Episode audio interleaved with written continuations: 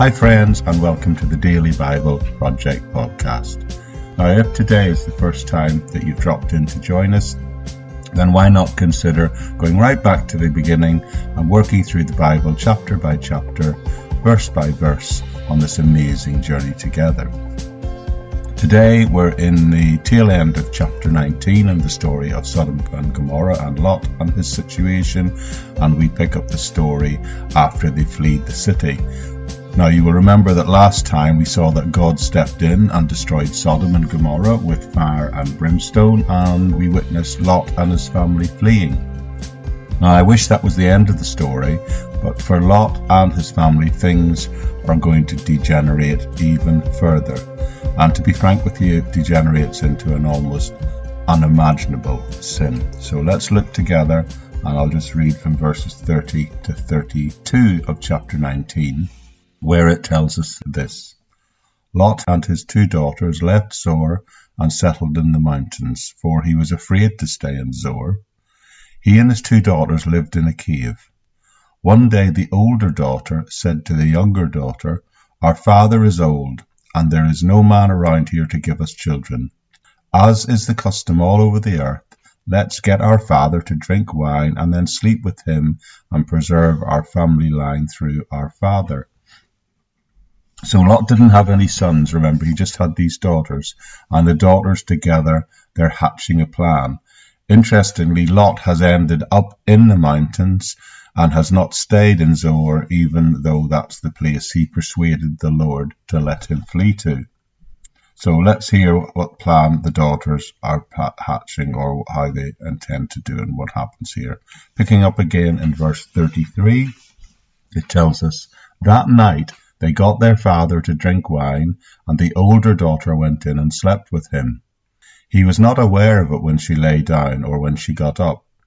The next day the older daughter said to the younger, 'Last night I slept with my father. Let's get him to drink wine again tonight, and you go in and sleep with him so we can preserve our family line through our father.'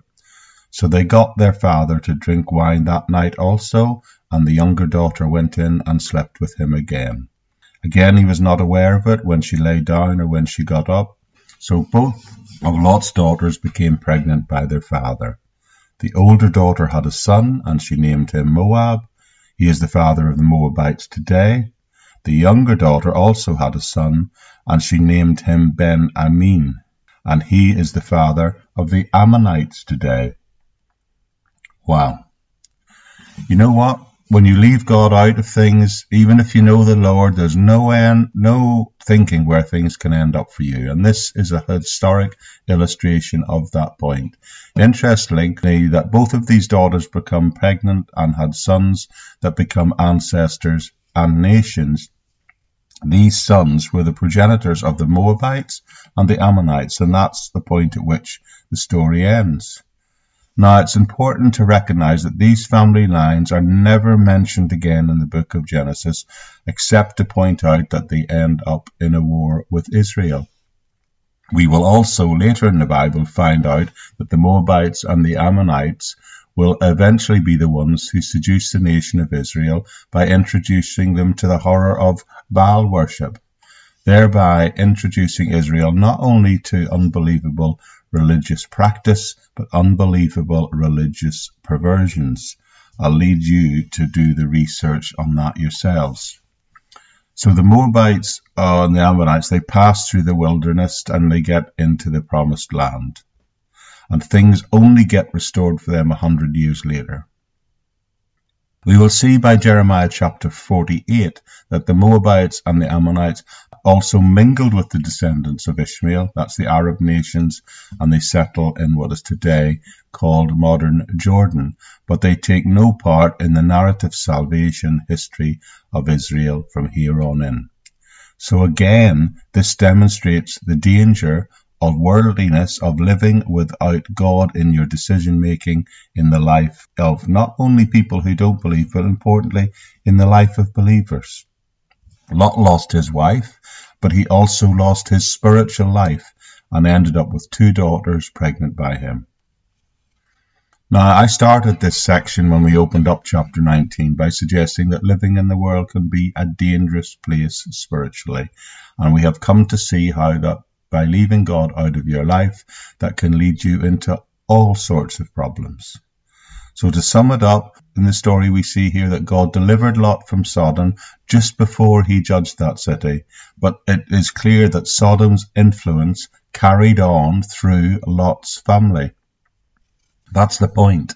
The danger of living in the world is that you become so worldly that you don't recognize the decision-making that you make and how it might not only lead to physical death, but to spiritual death, not only for you, but of course your ongoing offspring.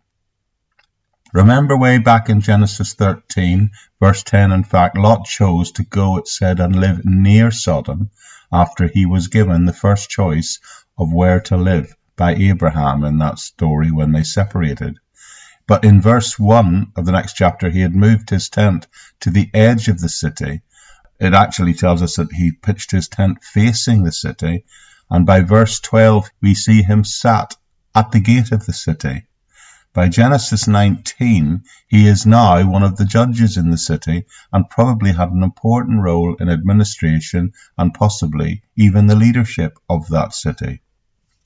But later on, God in his grace allows him an opportunity to flee as the city of Sodom's destruction looms. However, by the end of the chapter, he's ended up living with his daughters in a cave. Now, Lot already knew what sort of a place Sodom was. You know, we'd ample evidence of that demonstrated when the men, all the men of the town, it says, were revealed as little more than murderous rapists.